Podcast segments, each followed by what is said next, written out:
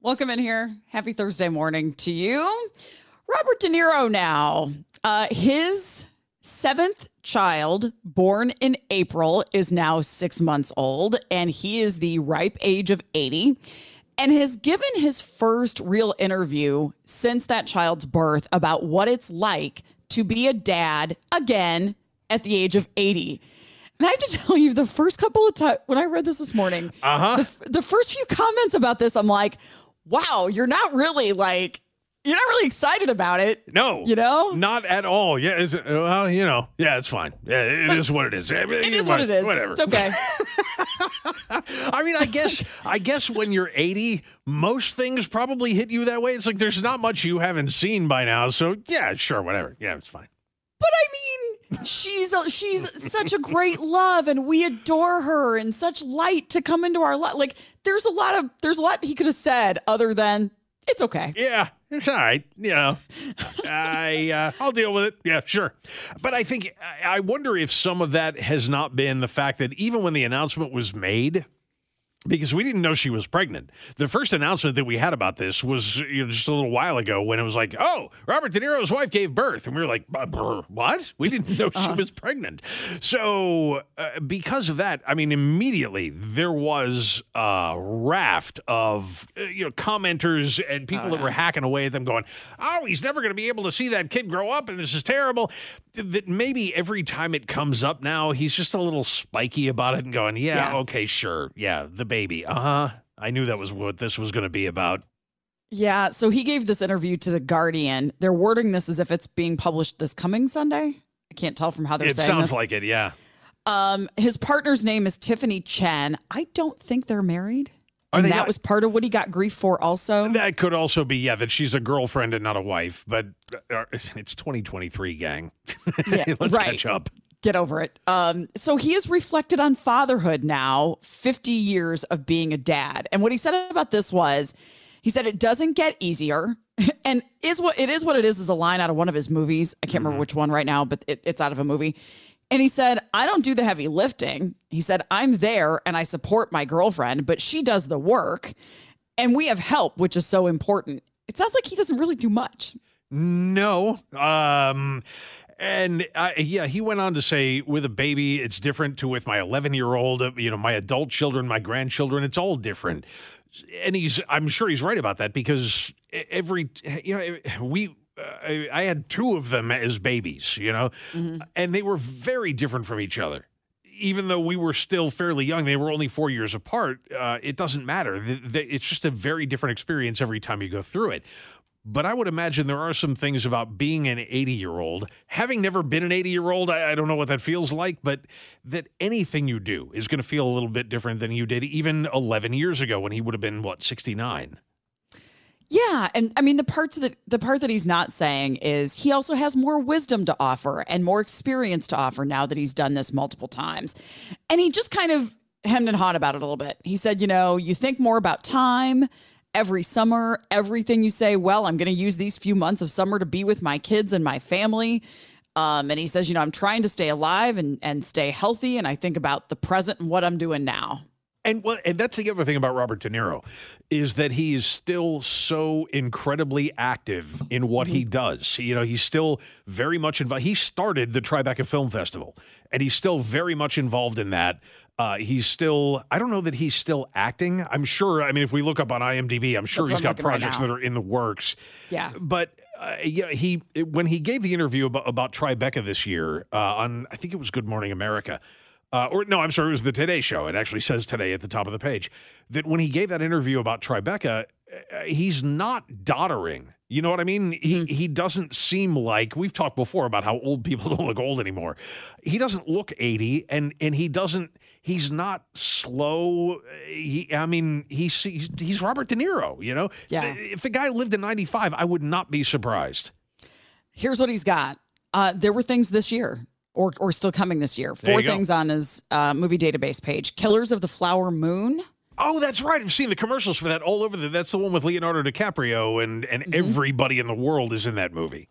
About My Father, which is not getting good ratings online. Oh, well. Ezra and Nada, N-A-D-A, a TV miniseries. Okay. 5 episodes so far. So just goes to show. I mean, he's not slowing down. So the idea that, well, he's not going to be around to see that kid grow up. Yeah, don't put it past him. He is, after all, Robert De Niro.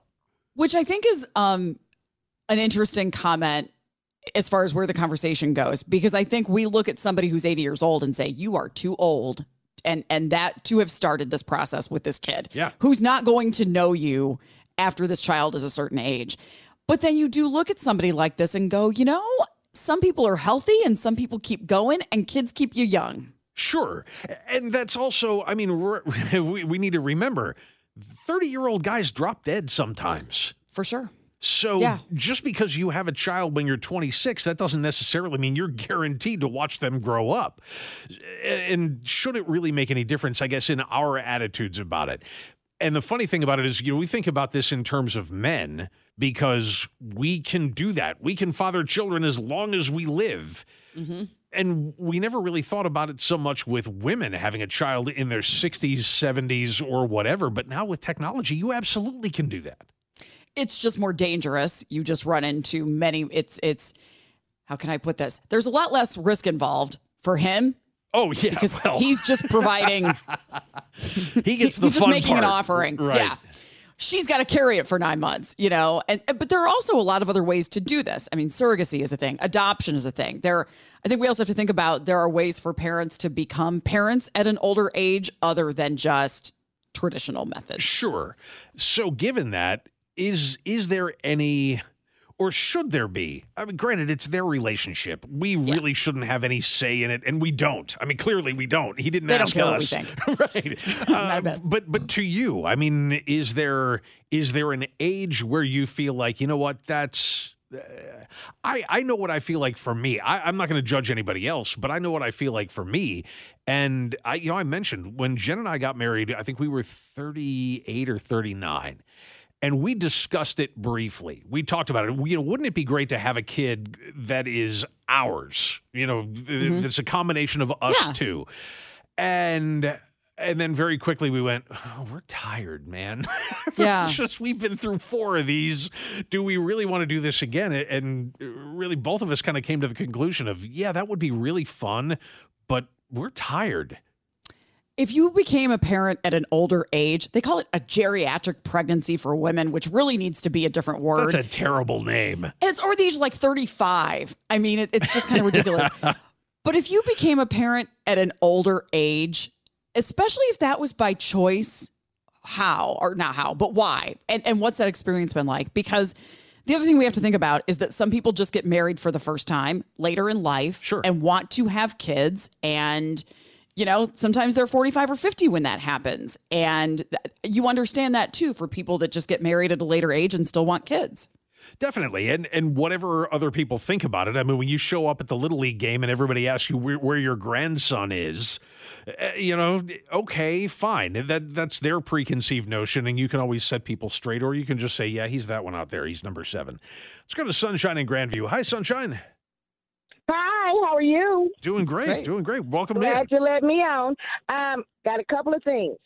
Robert De Niro, yes, he's old, but he's from the old school. Yeah. And when he says he'll have somebody help, oh, believe me, he'll have somebody help. But I told your guy that if we are going to really kind of start having babies that old, at least factor in your age till you can stay with him or be available to him till he's 18. After 18, these star kids go crazy anyway. So, but maybe you'll offer him some type of advice that will help him later in life. Me, myself, I had 4 kids by the age I was 25. I was thinking, oh, I can kick it with my kids. I kicked it with my kids, and now I got grandkids, and I'll be 58 tomorrow, and I'm tired. Yeah. Oh, I'm with you. Sunshine, well said. Thank you. And the other thing is, I mean, through his movies, obviously De Niro's life is a little different than most of ours, different from most of ours. And through his movies, this child will have an opportunity to know certainly his body of work, not necessarily to know him, but to know what he did and why people had such respect for him. But it is funny that when my mom found out that she was really sick, she wrote a long letter to my oldest's son because she knew that she was probably not going to have that opportunity to see him as a 10, 11, 12, 13-year-old. So she wrote a letter to him for the future. I love that. Yeah, and he'll get it. I forget what birthday it is that he'll end up with that on, but he'll get it at some point when he's old enough to understand and appreciate it. I love that so much. This is Dana Does the Legacy recordings. You know, I just love. I wish I could have gotten my. I don't think I can get my mom to do it, but I wish they even just have the books that you can have people fill out, kind of telling their life story in a structured way. The sentimental part of me loves the letters that are left behind for the people to come. I just think that's cool. And it wouldn't surprise me to see him do that same kind of thing, to say, okay, here's the life advice that I would give you if I were here to give it to you. Mm-hmm. Texter just reminded us, oldest woman in the world just went skydiving at 104 when she died. Yeah. Age doesn't mean as much anymore. Yeah, you're right. You're right. Oh, 100%. So, I mean, I think that where people get caught up with it is they feel like you're shortchanging the child. It's not so much about you, is they feel like you're shortchanging the child, and you're going to deny him a father when he's whatever age, when he's 10 or 11 years old, or maybe even sooner than that. And as we just got done saying, A, that's not a guarantee. Mm-hmm. You may very well be there because, as I think the texter was alluding to, he could live to 104. Who would be shocked, given his record? And so that's not a guarantee that you're not going to be there. And it also doesn't mean that you're denying them of anything. Right. If you are, I mean, if Robert De Niro is gone in 5 years, mm-hmm. then he got 5 years with that son who is going to have a great support system of brothers and sisters who go all the way up into their 30s and 40s. Yeah. And as you pointed out earlier, I was 22 when my dad died. Yeah. I mean, one would have thought, and my dad was 28 or 29 when I was born. I mean, one would have thought I should have had him until he was 80, right? He was 50 when he died. I mean, so like you said, that doesn't guarantee having kids young doesn't guarantee they're always going to have you either. Sure. And it doesn't mean that their support structure is going to fall apart if you're gone early. Right. Okay. Now we're getting very thinky about it. 913-586-7798. If you want to get in here, still to come this hour, we will get to this story about what this high school football coach did not do when fights were breaking out in his locker room. Get to that coming up here on KMBZ. Phone number here, 913-586-7798. Next story comes to us out of Kingfisher, Oklahoma. This next story has been a long time in the making because we finally have some results of an investigation that's been underway for a while about this high school. Yeah. And as much trouble as we've had with local high schools and ineligibility, this is a very different story from that one. What was going on at the locker room at this high school with football players that were starting as freshmen and going all the way through seniors. So this wasn't just the varsity team. This was everybody who was involved in the football program were apparently involved in some kind of fight club-like activity where they called it the ring. And they called it that because they would have all the players standing around in a big ring around the two players in the middle, and there's video of a lot of this as well, who would just start wailing away at each other. One of the videos that they showed alongside this article that kicked off the investigation had a couple of kids. One of them was wearing boxing gloves, and the other one just had towels wrapped around his fists. So it wasn't quite bare-knuckle brawling, but it was close. It was about as close as you're going to get to that. And these are all football players on the same team. And the coach knew all of this was going on, according to the investigation. How would you not? It's your locker room and all your players are in there. And just completely looked the other way and gave tacit approval to this kind of activity going on. It's unfathomable. Okay, so here's what... so this coach now is being charged. That's how this finally came to light. Yes. With a felony count of child neglect. He is the head football coach. His name is Jeff Myers. The quote from the court documents say, during the course of the investigation, the special agents learned that football players were left alone and most of the time not supervised by an adult or faculty member while inside the Donovan Boutwell Center, which I assume is like their football complex. That's their gym, yeah. Okay. I want to stop there for a second. And Colin, I don't mean to put you on the spot, but I do have a question. How unusual is that? That if you have your players that are in the football complex or in the athletic center to not have an adult there? There's usually an adult everywhere. If it's a scheduled practice or like a school and event, yeah, you're going to have some, because somebody's got to come unlock the door. You know, somebody's got to be there to, to let everybody in. But if it's not a supervised or scheduled event, that's the only time I think no adults would be there. Yeah. I mean, when my son was playing football, I don't know how many coaches are on your team, but they had, and this was a relatively small high school in a relatively small town. There were 4 coaches, and there were always at least 2 of them in the locker room, usually all 4.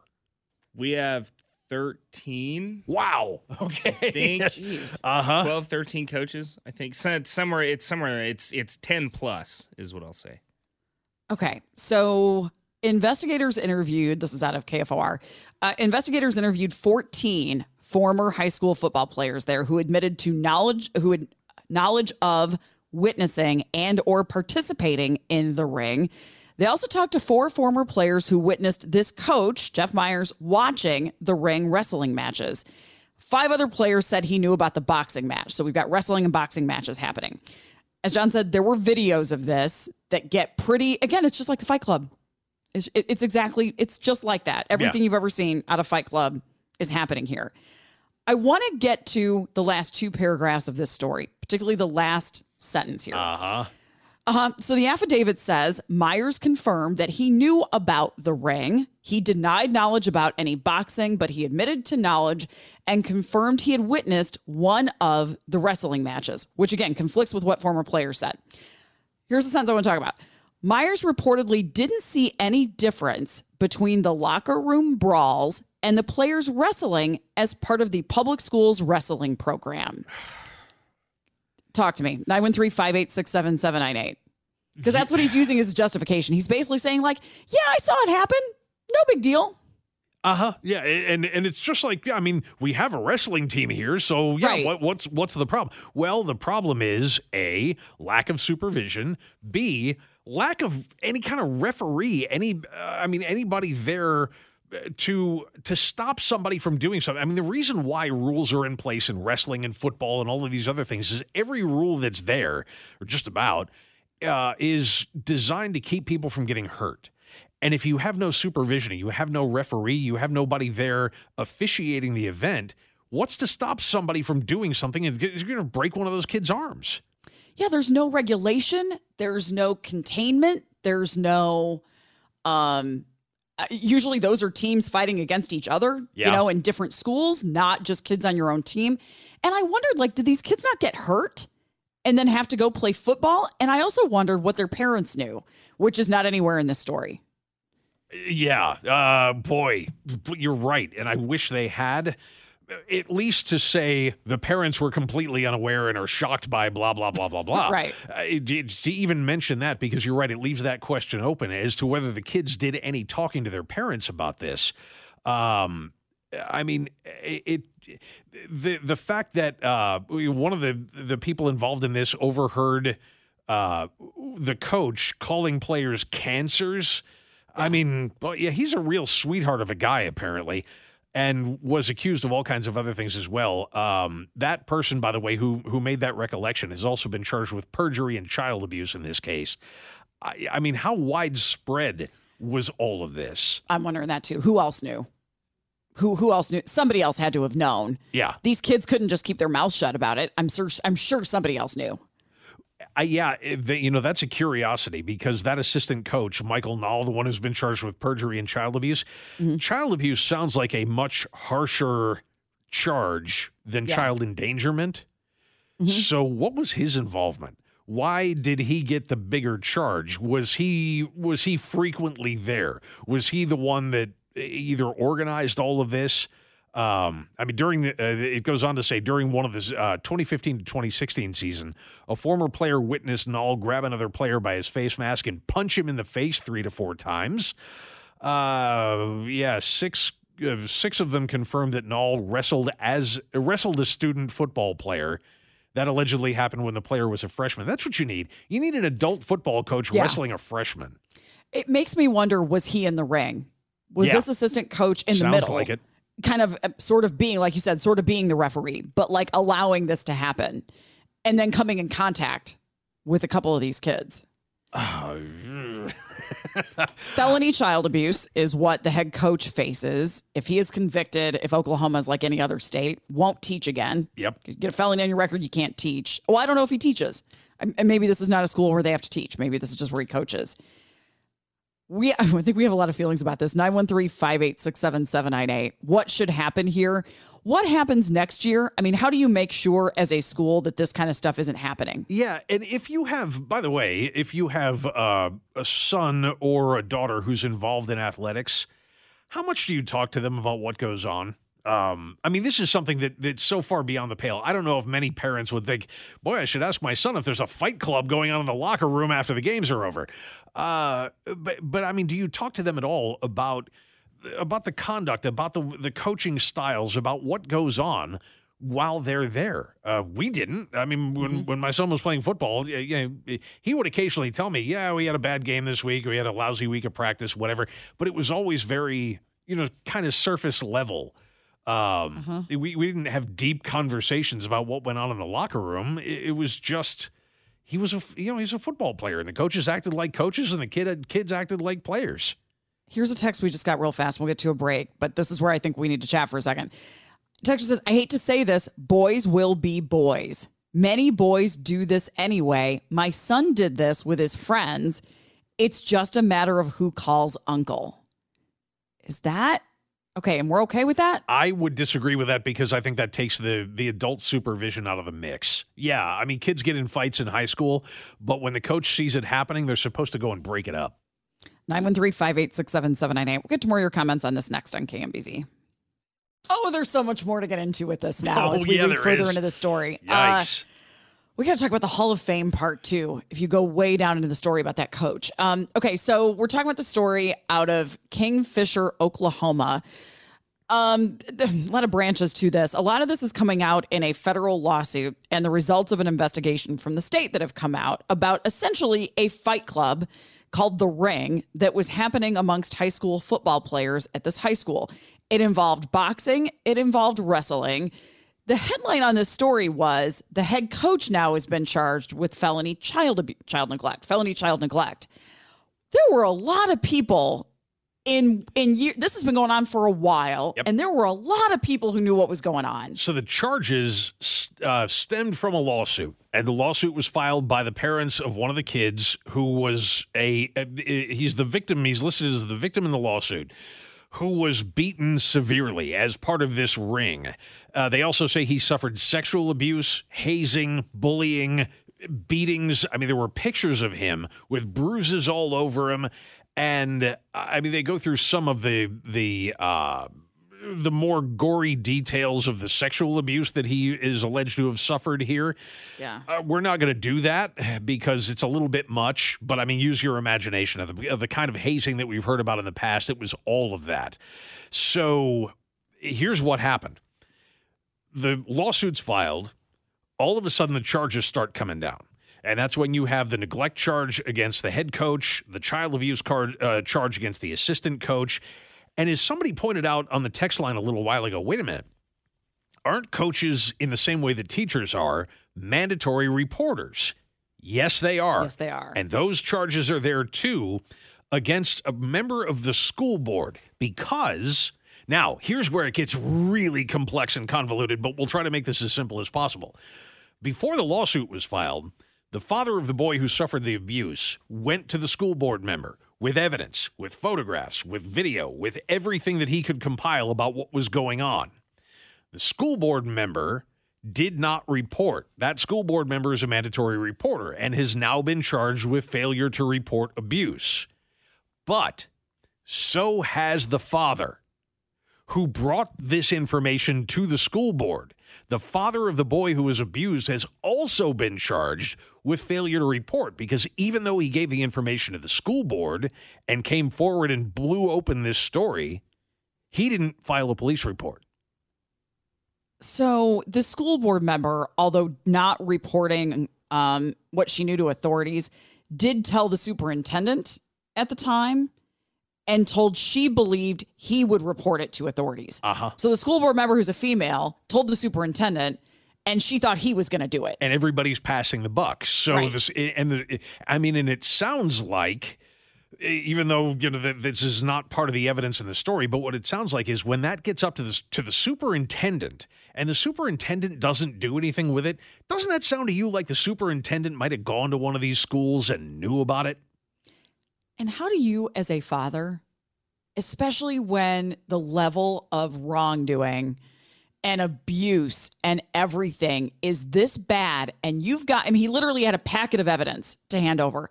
How do you not go to police? How do you just leave this to the school district to handle? Here's what they said. This is in a statement that came out from the lawyers for the family.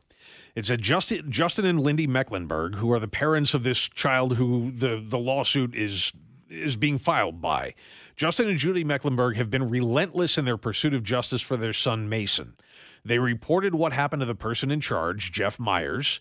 They demanded action by the coach, school board members, the district, and prosecutors. They met with prosecutors without a lawyer to make sure that law enforcement had a full understanding of all that has happened.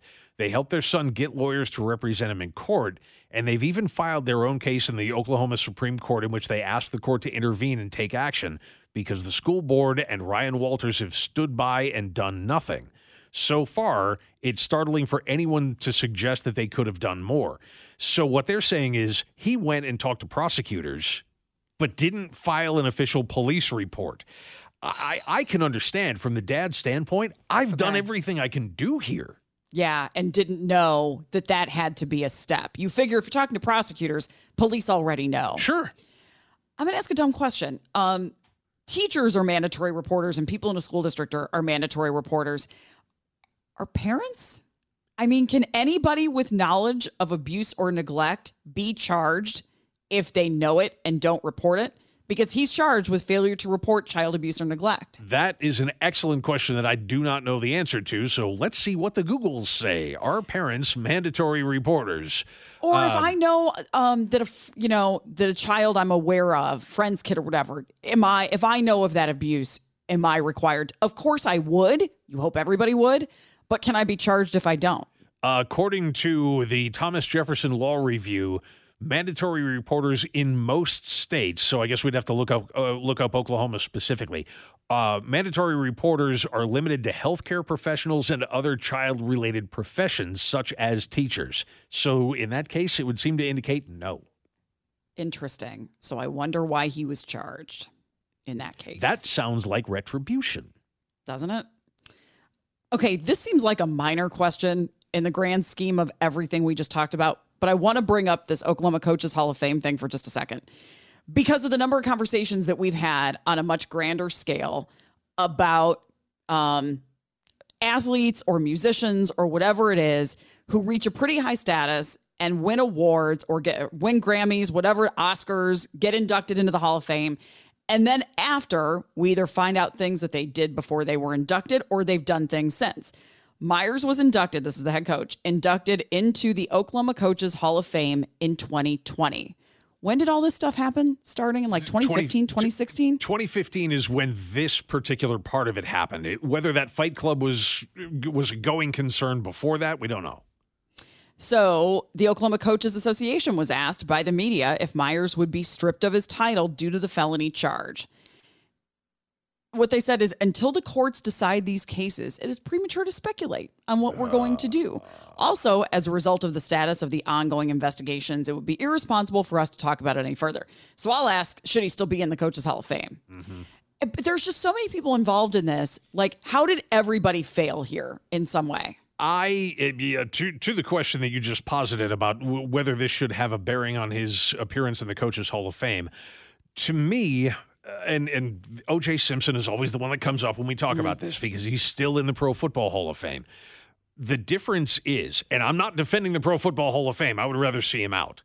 But if you were going to make the case, okay, what he was accused of doing had nothing to do with his football career.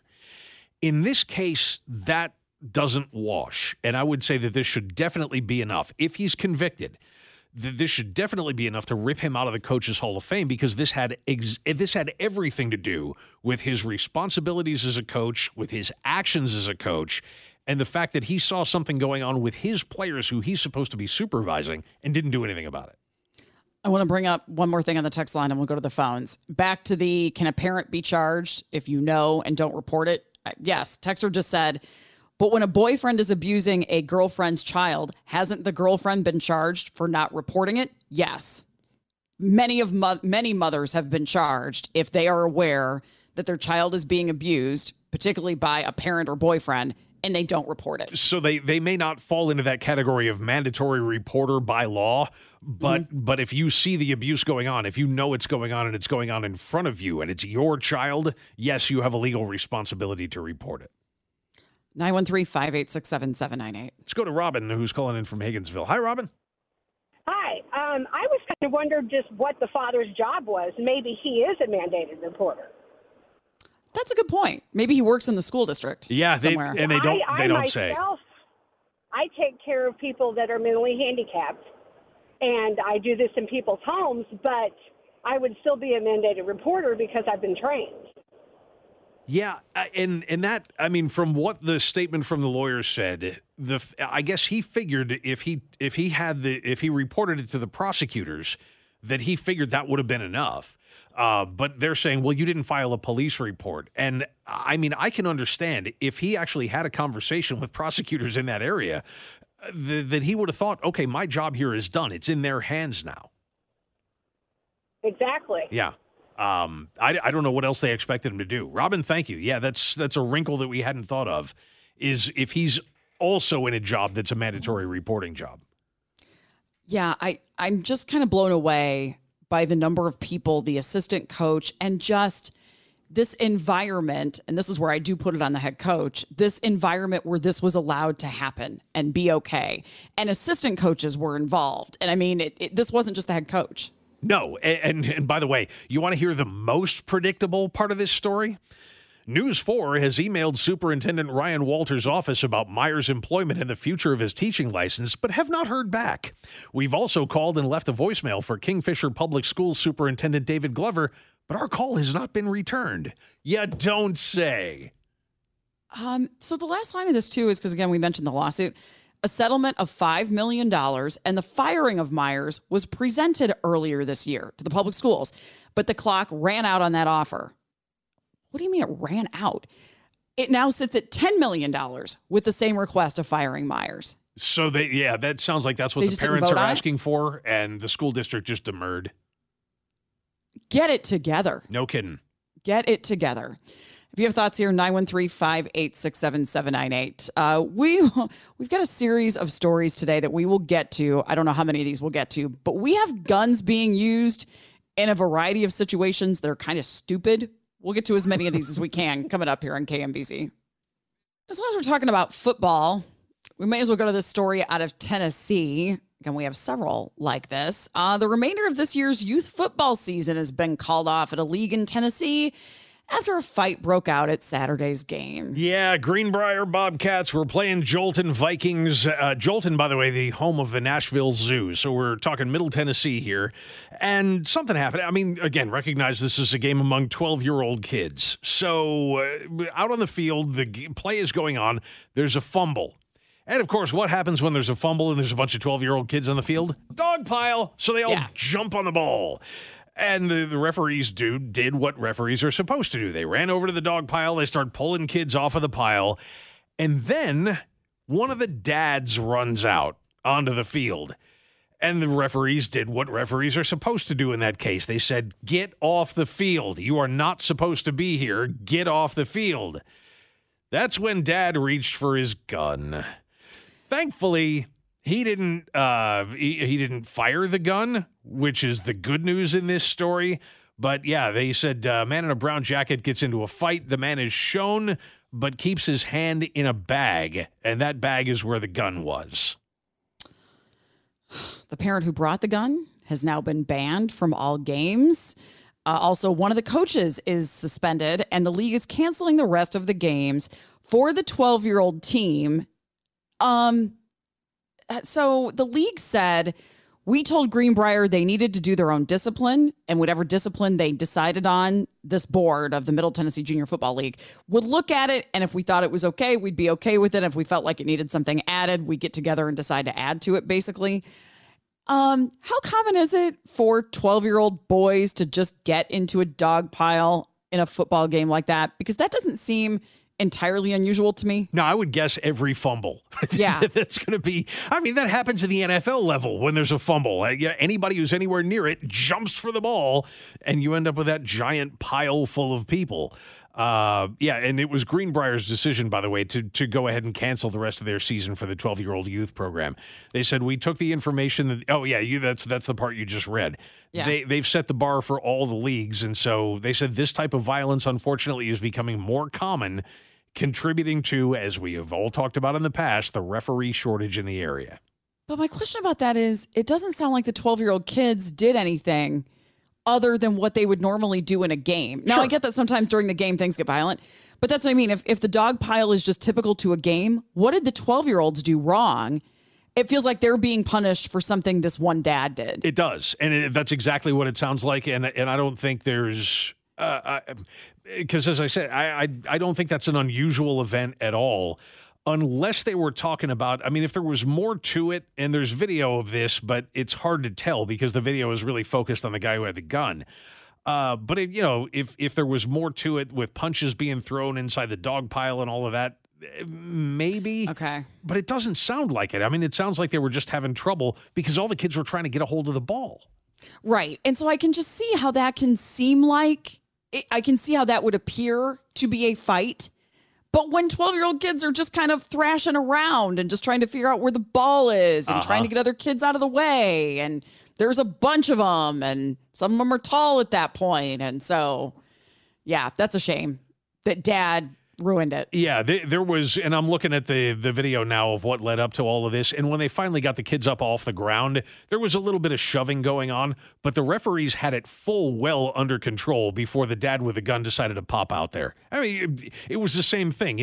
On the bottom of that dog pile, somebody gets an ankle twisted or something like that. They get mad, they shove the other kid, and then it was over, except it wasn't. Yeah. Okay, then we go to Houston. This one starts with somebody unhappy with the price of a car. This leads to gunshots. Haggling over the price of a car. Another one of the most stupid things that could ever lead to shots fired. And this was fatal. Yeah, right. We've got a couple of fatals to talk about, unfortunately, as far as this goes. Because, again, who hasn't done that? Who hasn't? Yeah, I mean, they even parody it in. I mean, it's been in movies forever, So where somebody gets hot under the collar, and then they show the salesman, and he walks over into the sales manager's office, and they're just like having a cup of coffee while they're supposed to be talking through, whatever deal they're trying to work out. It's all a game, and the idea that somebody gets involved in that game and pulls out a gun just doesn't make any sense. So you have two people who are there to negotiate over the price of a car, and this is a family-owned business. This is Star Motor Company.